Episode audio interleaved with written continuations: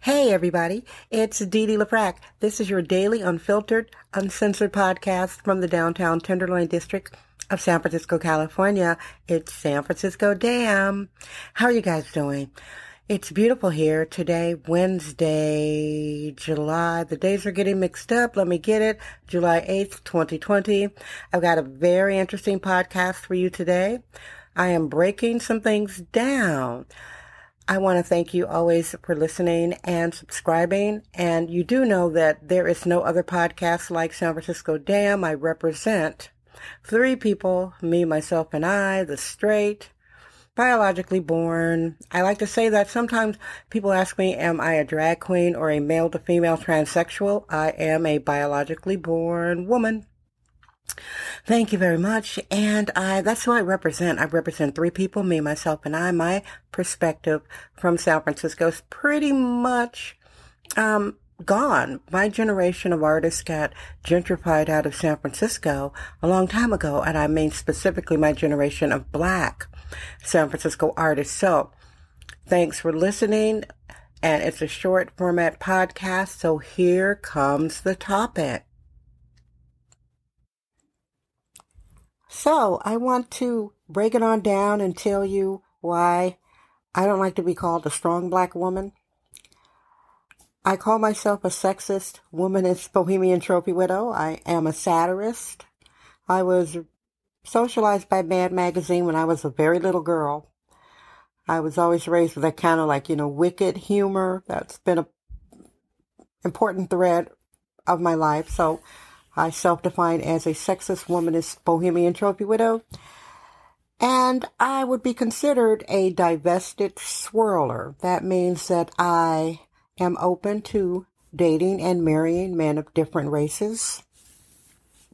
That's basically what it means. And that means mentally, I am not a race woman. When I say a race woman, I'm open a people's woman. I am not just for black people. I'm not just to be protecting black people, particularly black men. I am not the typical typical American black woman is giving her all to protect a black guy. She's like fiercely loyal, uh, ride or die chick. Um, you know, the majority, I'd say most, yeah, they have this undying loyalty, and it is in part due to our seventy, maybe it's seventy five percent out of wedlock rate.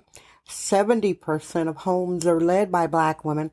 And they always have this thing about my black son, my black son. I hear that so much. You know, I know not all, most that I've met in my long life. I am middle aged.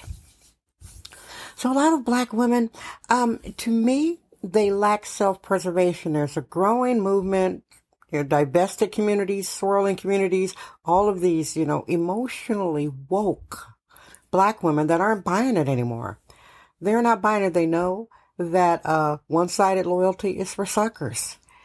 You have to have reciprocal relationships with people. That's the best way to be a black woman in America today. You cannot be the sidekick, the mule, the mammy. You can't be laboring for people, giving them all this labor. There's this expectation that we are sacrificial uh, fools. You know, a lot of people are, they have their stereotype they've been told, or they might look at, um, reality shows and think black women are so bombastic, loud, pushy. You know, those are stereotypes. Uh, a lot of black women are thoughtful, quiet, stay to themselves. The point I'm making about these divested and swirling communities is these are black women who have seen the light uh, to call, we know to call us a strong black woman is an insult. To call a black woman in America in 2020 a strong black woman, you're basically telling her you are unprotected by the patriarchy. So you have to get out there and do everything. That's what you're saying, and you you're trying to pretend like that's such an admirable trait to be unprotected by the patriarchy. It is not. So that's why whenever someone calls me strong, I do correct them because it's usually people that aren't offering um, real allyship or any sort of reciprocal relationships. They're like admiring the fact that they think I'm struggling. And I know this might be so different for some of you if you're so used to like, oh, I just admire black woman's energy. What's wrong with telling her She's strong. I just told you. Let me repeat. By acknowledging that she's overextending herself, you're basically complicit in not protecting her. Would you want somebody to call you strong day and night, my non black female listeners? Asian women, especially not. And sometimes, you know, the feminists think it's so cute. Oh, I'm a strong woman. You know what? That's why I do not call myself a feminist because I know a lot of it is malarkey. Uh, a majority of them, you know, when they were in college, dad paid for stuff. I know some are listening and thinking, not me. A lot that I've met. Uh, they had a dad or a dad figure. They had the patriarchy protecting them much more than black American women. Are you, are you serious? You know, I've known a lot of sex workers and radical writers. I've met radical writers. I met the writer Erica Jong. Erica Jong, uh, for those of you who do not know, um, she did a um, a book. What was the name of her? Fear of Flying. It was a revolutionary book about a slutty, a woman going around slutting it up in Europe. yeah, I said slut. I met her at the Commonwealth Club in San Francisco a couple years back. And we were talking, you know, I was in the front row. I really wanted to meet her because I read her book when I was a teenage girl. I was pretty racy. And I said, you know, I, a lot of women talk about they hate the patriarchy and they, and they hate men, blah, blah, blah. And I said, but I really think they were supported by men. She says, yeah, they were. And she said that she was supported by her father. She mentioned having that paternal support that so many feminists lie or they try to say, I did it on my own. No, you didn't. That's why they, they, they look at us black women and think, oh my God, she's so strong. She's doing it all on her own. She's suffering. She's struggling. For instance, there's a lady I follow on Twitter and I'm not insulting her. I'm just like telling you what I see. She seems to have a struggle life. She, she lives in the Tenderloin, you know, it's near me, but it's, it's a worse neighborhood the drug dealing neighborhood. And she writes about, and again, I'm not insulting. I am merely conveying what I read. And she communicates that she's having, uh, she walks around with her grandchildren and they walking through this bad neighborhood. I did ask her, you know, oh, she told me once she, not me, she wrote that once she came upon a overdose and I think she gave the, the junkie Narcan in front of her grandchild. You hear what I'm saying? And, and stuff like that, that gets a lot of support. People like, oh my gosh, you know, and then she wrote something about like, um, her nephew. And again, this is all on Twitter. I'm not betraying anybody's confidence. People can quote what I write.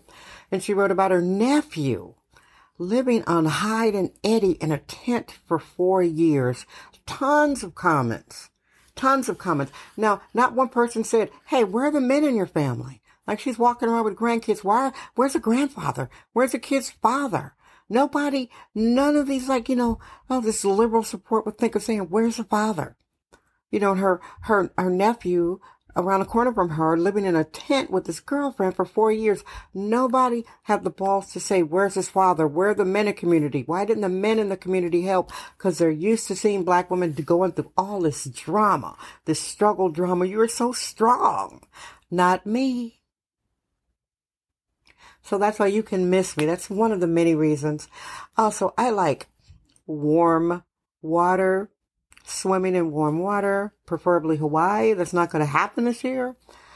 I love the color pink. It's my power color. I love, I'm a professional feline masseuse. I can professionally crochet. I can crochet as a parlor trick, crochet with the crochet hook. I can crochet blindfolded with my hands cuffed behind my back. I could crochet a blanket like that as a parlor trick.